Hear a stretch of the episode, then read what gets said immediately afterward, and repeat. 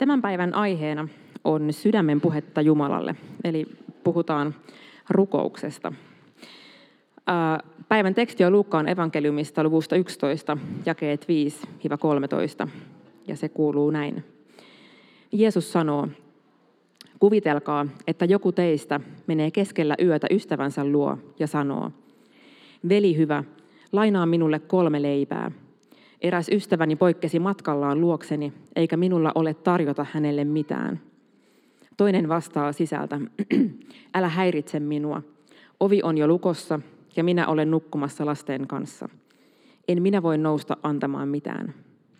Mutta minä sanon teille, vaikka hän ei nousisikaan antamaan toiselle leipää pelkkää ystävyyttään, hän kuitenkin tekee sen, kun tämä hellittämättä pyytää, ja hän antaa niin paljon kuin toinen tarvitsee.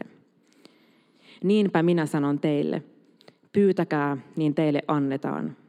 Etsikää, niin te löydätte. Kolkuttakaa, niin teille avataan. Sillä pyytävä saa, etsiä löytää, ja jokaiselle, joka kolkuttaa, avataan.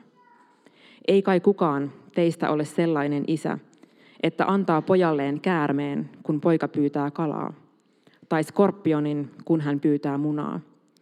Jos kerran te pahat ihmiset osaatte antaa lapsillenne kaikenlaista hyvää, niin totta kai teidän isänne paljon ennemmin antaa taivaasta pyhän hengen niille, jotka sitä häneltä pyytävät. Nämä edellä luetut sanat ja jakeet liittyy sellaiseen tilanteeseen, että Jeesus on ollut juuri rukoilemassa. Ja, ja kun hän oli lopettanut rukouksen, niin opetuslapset tuli Jeesuksen luo ja kysyi, että, että Herra, opeta meitä rukoilemaan. Tässä ei mainita, että onko opetuslapset mahdollisesti ehkä kuullut, että Jeesus on rukoillut, vai, vai mistä tämä on lähtöisin tämä, tämä heidän tota, kysymyksensä. Joka tapauksessa ää, tällainen pyyntö Jeesukselle esitetään. Ja, ja Jeesus opettaa isä meidän rukouksen opetuslapsille. Ja sen jälkeen tulee sitten tämän päivän nämä jakeet, mitä äsken luettiin. Tässä muutama vertaus, jota, jonka Jeesus esittää. Ja en tiedä susta, mutta mun kokemus on se, että, että nämä on herättänyt aika paljon kysymyksiä ja, semmoista mietintää monen ihmisen sydämessä. Jeesus puhuu tässä ystävästä, joka sanoo, älä häiritse minua, en voi nousta auttamaan sinua. Ja, ja kun se nakkia lukee, niin tulee ehkä semmoinen olo, että, että tämmöinen on Jumalan sydän. Jeesus tässä käyttää vertausta, niin, niin mitä ihmettä tästä pitäisi ajatella? Ja kuitenkin Jeesuksen elämässä me nähdään, että, että Jeesus ei missään vaiheessa millään tavalla kenenkään kohdalla sivuttanut ihmisten kärsimystä ja ihmisten tarpeita, vaan päinvastoin hän halusi tulla auttamaan.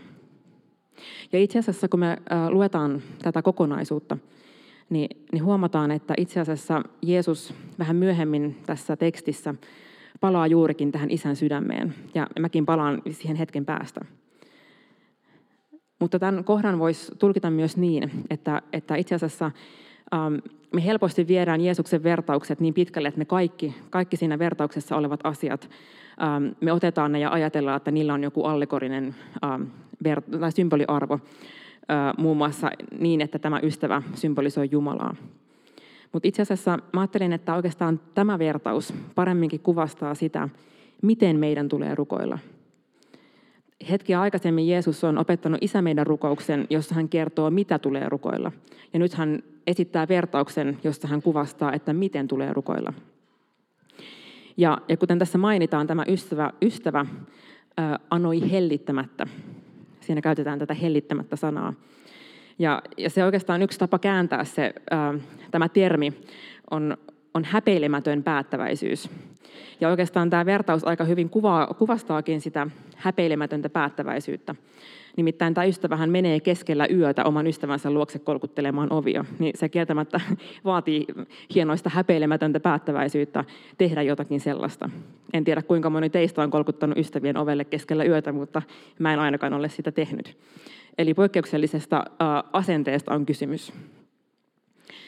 Paavali kehottaa aika useinkin omissa kirjeissään rukoilemaan hellittämättä. Hän käyttää vähän eri verbiä, mutta, mutta ajaa oikeastaan aika samankaltaisesta termistä on kysymys. Muun muassa Efesolaiskirjeessä luvussa 6 Paavali sanoo näin.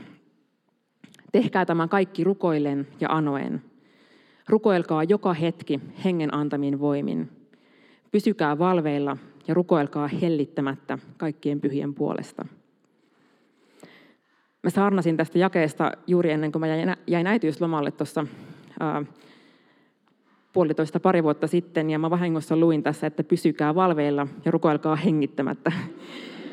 Mä en kehota teitä siihen. Älkää rukoilko hengittämättä, mutta rukoilkaa hellittämättä. Ja, ja tällaiseen hellittämättömyyteen raamattu meitä kehottaa tosi monessa kohdassa ää, Uudessa testamentissa. Jeesus kehottaa siihen, Paavali kehottaa siihen ja myös, myös muun muassa roomalaiskirjeen kirjoittaja kehottaa siihen.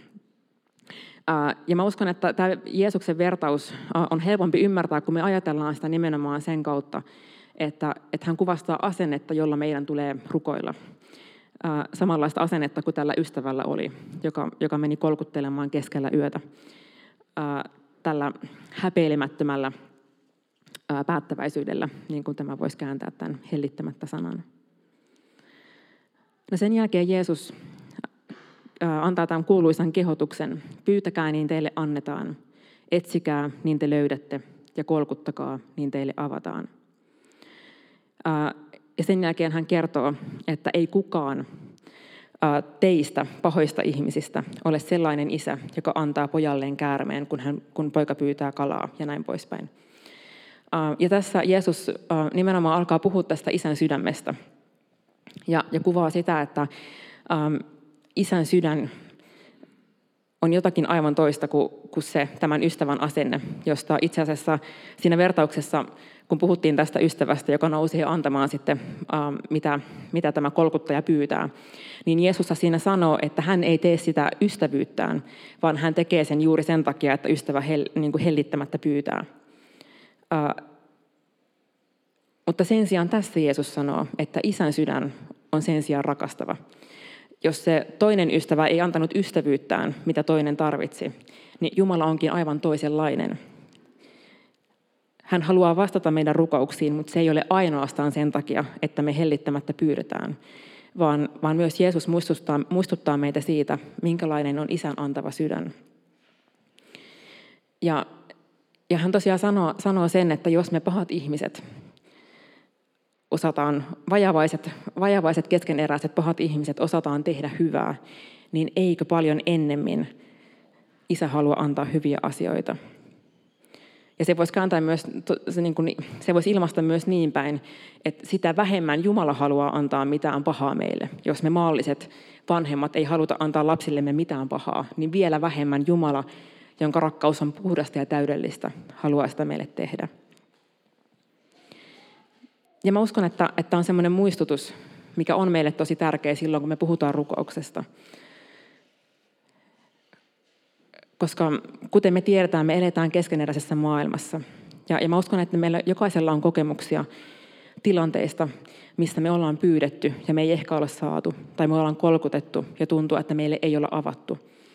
Ja ehkä ollaan etsitty ja meillä on sellainen kokemus, että, että mä en ole löytänyt. Ja se herättää kysymyksen, että missä on vika? Eikö mä ole kolkuttanut tarpeeksi? Enkö mä ole tehnyt riittävästi? Enkö mä ole ollut se ystävä, joka, joka on tarpeeksi äh, häpeilemättömällä, ähm, häpeilemättömällä mm, niin kuin hellittämättömyydellä pyytänyt Jumalalta? Siitäkö on vika vai missä on vika? Ja itse asiassa ainakin itse olen huomannut sen, että monesti kun, jos mä keskustelen kristinuskosta, ähm, jonkun sellaisen kanssa, jolle kristinusko on ehkä vieras tai jollain tavalla, ähm, joka kokee sen negatiivisena asiana, niin oikeastaan ensimmäisiä asioita, mitä, mitä yleensä aina tulee ilmi, on se, että, että no millä sä selität sit kärsimyksen ongelman, jos kerta on olemassa Jumala, joka on kaikkivaltias, ja jos kerta Jumala rakastaa ja haluaa pelkkää hyvää. Ja, ja vaikka toisinaan ne kommentit saattaa olla aika provosoiviakin, niin mä uskon, että se hämmennys siellä taustalla on tosi aitoa, niin kuin varmasti monella meistä tai kenellä tahansa meistä. Ja se on luontainen kysymys meille äh, miettiä, että miksi. Miksi näin on? Raamattu ei anna tähän yksiselitteistä vastausta, tai tavallaan antaa. Ja, ähm, mulla ei todellakaan ole kaikkea ymmärrystä aiheesta, eikä ole aikaa edes tästä paneutua kärsimyksen ongelmaan. Siitä on kirjoitettu tuhansia sivuja, ja mä en suinkaan sano, että mä tiedän asian. Mutta sen mä voin sanoa, että Raamattu ei anna yksiselitteistä vastausta. Päinvastoin itse asiassa, jos se jotakin antaa tämmöistä tulkittavaa, tulkittavaa ratkaisua kärsimyksen ongelmaan, niin se pikemminkin on se, että me ei vaan kyetä ymmärtämään kaikkea.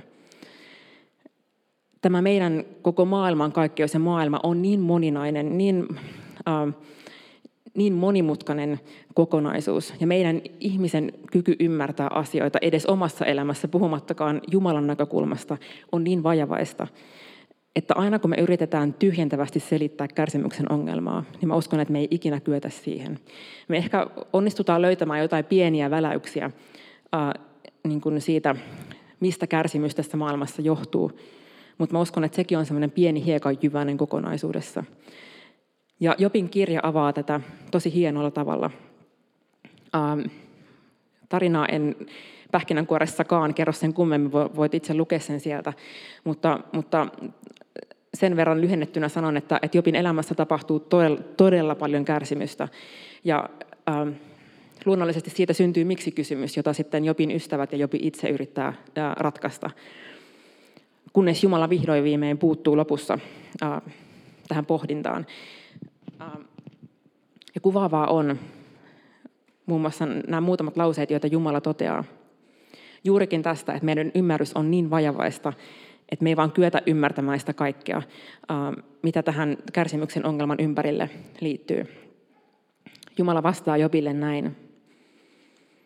Missä olit silloin, kun minä maan perustin? Ilmoita se, jos ymmärryksesi riittää. Kuka määräsi maan mitat? Sinähän sen tiedät. Sarkastinen huomautus. Tai kuka veti mittanuoran sen yli?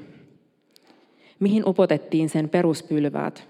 Kuka pani paikoilleen sen kulmakiven, kun kaikki aamutähdet riemuitsivat ja kaikki Jumalan pojat puhkesivat riemuhuutoon?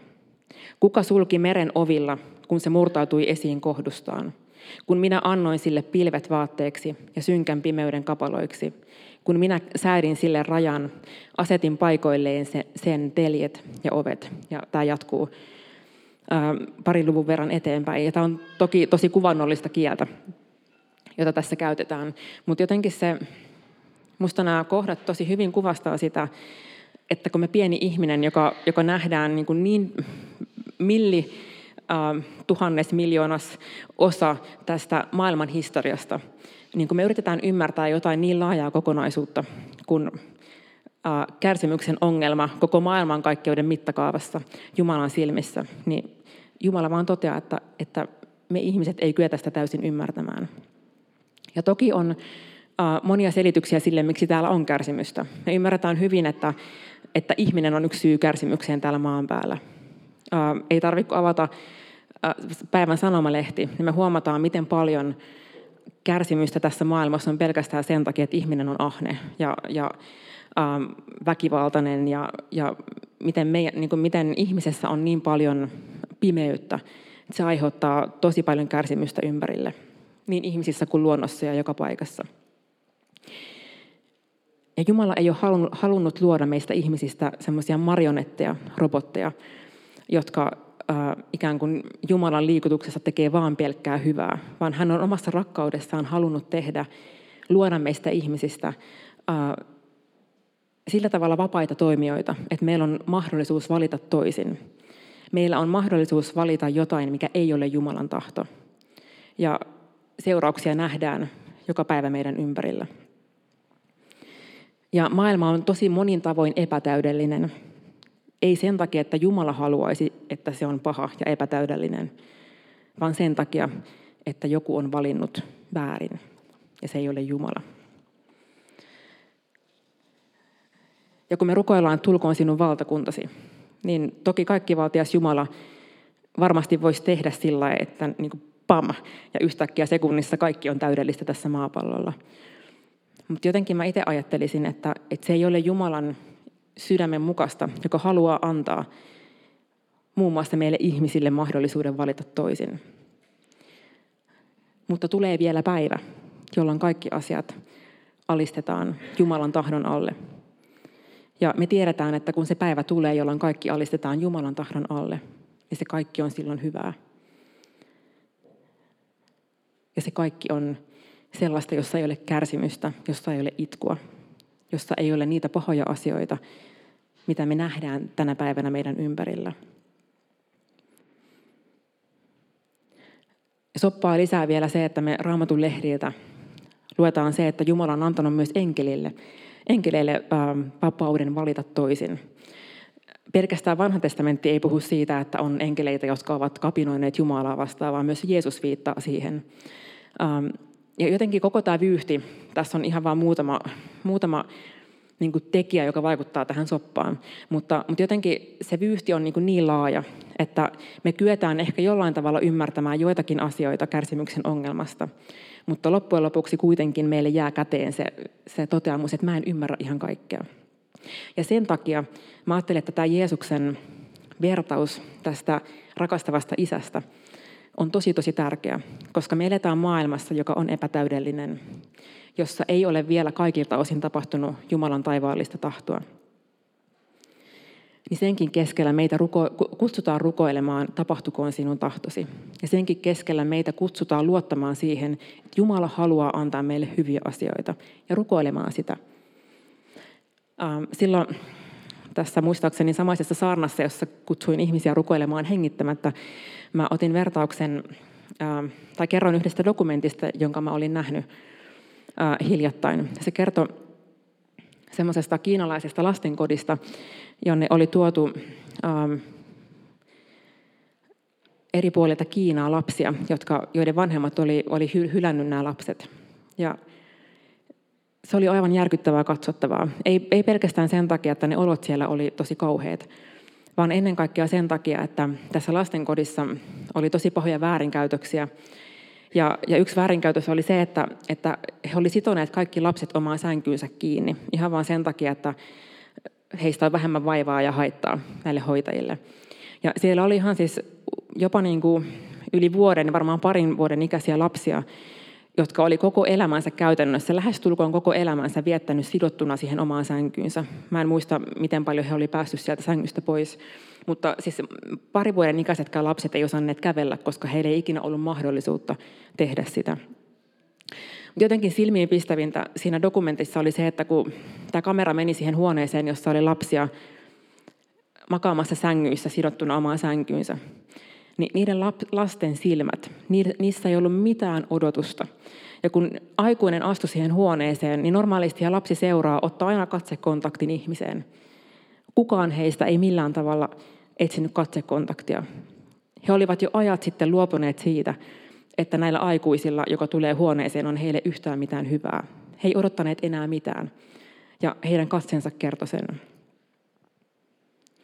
Ja jotenkin se puhutteli mua tosi vahvasti siitä, että, että joskus meillä ihmisillä on samanlainen tilanne. Me ei uskalleta odottaa Jumalalta enää mitään hyvää. Ja tähän tilanteeseen, tähän rikkinäiseen maailmaan Jeesus sanoo, että jos te pahat ihmiset haluatte antaa lapsillenne hyvää, miten paljon ennemmin teidän taivaallinen isänne haluaa sitä tehdä. Jaakobin kirjeessä ensimmäisessä luvussa sanotaan näin. Jokainen hyvä anti ja jokainen täydellinen lahja tulee ylhäältä, taivaan tähtien isältä, jonka luona mikään ei muutu, ei valo vaihdu varjoksi. Jumalan luona asuu hyvyys, joka ei muutu. Ja silloinkin, kun me meidän elämässä tai meidän läheisten elämässä tai tässä maailmassa kohdataan kärsimystä, kohdataan semmoisia pahoja asioita tai ikäviä asioita, jotka yrittää lannistaa meitä, niin niissä hetkissä Jumala kutsuu meitä katsomaan taivaallisiin, jossa on Jumala, hyvä taivaallinen isä, jonka luona mikään ei muutu, jossa ei valo vaihdu varjoksi. Ja huomatkaa, tässä puhutaan valosta, ei varjosta. Ja tähän tilanteeseen Jeesus sanoo, ää, tai kutsuu meitä rukoilemaan Isä meidän rukousta. Tulkoon sinun valtakuntasi, tapahtukoon sinun tahtosi. Vaikka me ei aina kaikissa tilanteissa nähdä heti, että Jumalan valtakunta toteutuu, Ja vaikka on paljonkin asioita, joissa Jumalan valtakunta ei ole toteutunut, niin silti meitä kutsutaan rukoilemaan sitä, että tapahtukoon sinun tahtosi. Tulkoon sinun valtakuntasi. Ja Raamattu itse asiassa, ähm, kun me luetaan, katsotaan muun muassa Paavalin ja Jeesuksen opetuksia raamatusta, niin mun mielestä käy hyvin selväksi sen, että raamattu ei jätä epäselväksi sitä, että meidän rukouksilla todellakin on merkitystä tänäkin päivänä. Ja jopa Jeesus, joka elämänsä päivinä koki ahdistusta, kehotti opetuslapsia rukoilemaan hänen puolestaan.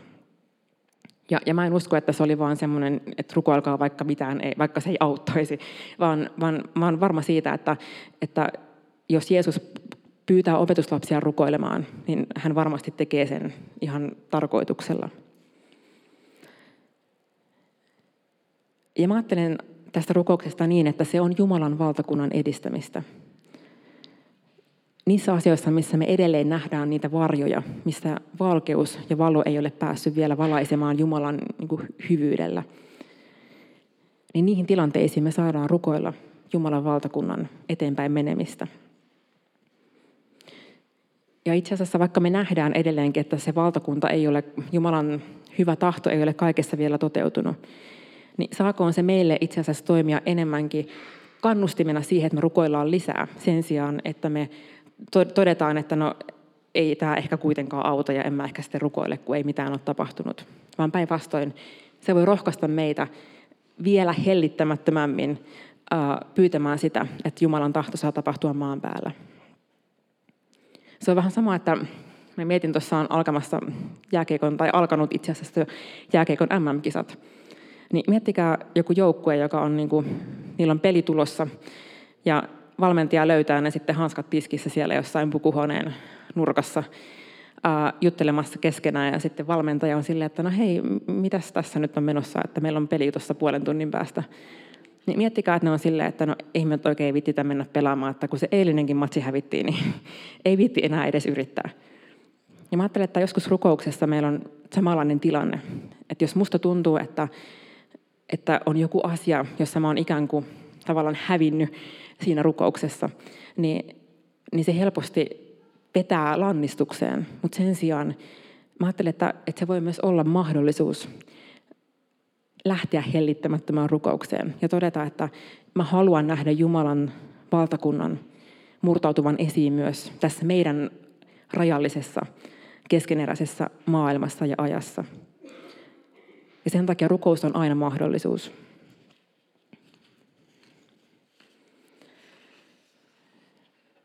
Joten meitä kutsutaan hellittämättömään rukoukseen. Loppuun vielä jätän sellaisen ajatuksen, rukouksesta, joka sekin itse asiassa tuli, tuli tota dokumentista. Mä satuin katsomaan tuossa varmaan pari vuotta sitten semmoista jokavuotista dokumenttia Ruotsin kuninkaallisesta perheestä. En tiedä, on ehkä joillekin teille tuttu. Siinä kuvataan Ruotsin kuninkaallisen perheen tota, mennyttä vuotta. Ja tota, yhtenä vuonna sitten kysyttiin kruunuprinsessa Victorialta, että vähän tästä niin kuin suhteesta omaan isänsä, joka on sentään Ruotsin kuningas. Ja häneltä tiedusteltiin, että, että miten tämä kuninkuus näkyy heidän niin perheessään, koska kuitenkin tähän kuninkaallisuuteen liittyy tosi tarkkoja protokollia. Että miten te oikein, niin kuin, miten tämä homma toimii, että sä puhuttelet sun isääsi ja hän on kuningas. Ja, ja tota, en muista nyt tarkkaa sanamuotoa, mutta Victoria to, totesi siihen, että, että on tilanteita, missä hänen täytyy puhutella omaa isänsä ää, teidän majesteettinen, vai mikä se nyt olikaan sen muoto, jota hän, hän puhuttelee. Joten teidän korkeutenne, ää, tota niin, hän, hänen täytyy tehdä se, koska se kuuluu hänen isä, isänsä asemaan. Ja, ja se kuuluu asiaan. Mutta sitten mä mietin sitä, että siinä on toinenkin puoli.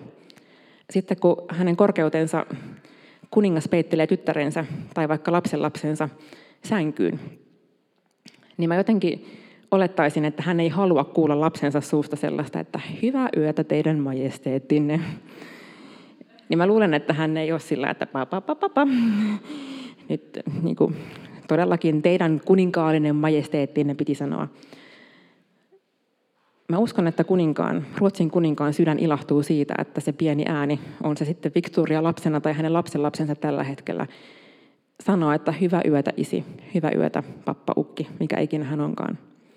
Ja mä ajattelen, että rukouksessa on niitä molempia puolia. Meillä on kaikkivaltias Jumala, joka on ansainnut kaiken meidän arvostuksen, kaiken kunnioituksen ja myös ikään kuin sitä, sitä sellaista kunnioitusta, joka nousee siitä, että me tiedetään, että, että hän on maailmankaikkeuden Herra. Mutta hän on myös meidän isä. Ja monesti, jos te katsotte raamatusta, kun puhutaan rukouksesta, niin se linkitetään just tähän Jumalan isyyteen. Ja jotenkin en, en tiedä, mitä Jumalan sydän ajattelee, mutta mä voisin kuvitella, että jos maailman äitiydet ja isyydet ja mummoudet ja tätiydet ja setäydet on sellaisia, että me nautitaan siitä, kun, kun lapsi puhuu meille ikään kuin läheisesti eikä etäisesti. Niin mä uskon, että, että Jumalan sydän myös rakastaa sitä, että kun me tullaan hänen eteensä, niin me muistetaan, että hän on meidän taivaallinen isä. Ja mä myös ajattelen, että silloin se tuo meidän rukouksiin sellaista läheisyyttä, ähm, joka on tosi merkityksellistä myös meille. Ja senkin takia, kun Jeesus puhuu tässä taivaallisesta isästä tässä vertauksesta, niin saako se meille myös kuvastaa sitä, että kun me tullaan Jumalan eteen, niin me saadaan luottaa siihen, että, että hän todella kaipaa meitä ja haluaa niin kuin läheistä sellaista intiimiä kommunikaatiota ja suhdetta meidän kanssa. Rukoillaan vielä tähän loppuun.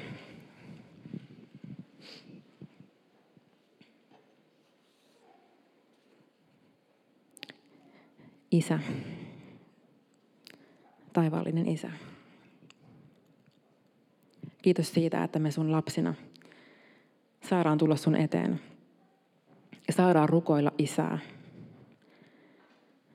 Saadaan tulla sen, juuri sellaisena kuin me ollaan ja meidän omien, äh, koko meidän elämän kanssa ja, ja myös kipeiden asioiden kanssa saadaan tulla sun eteen.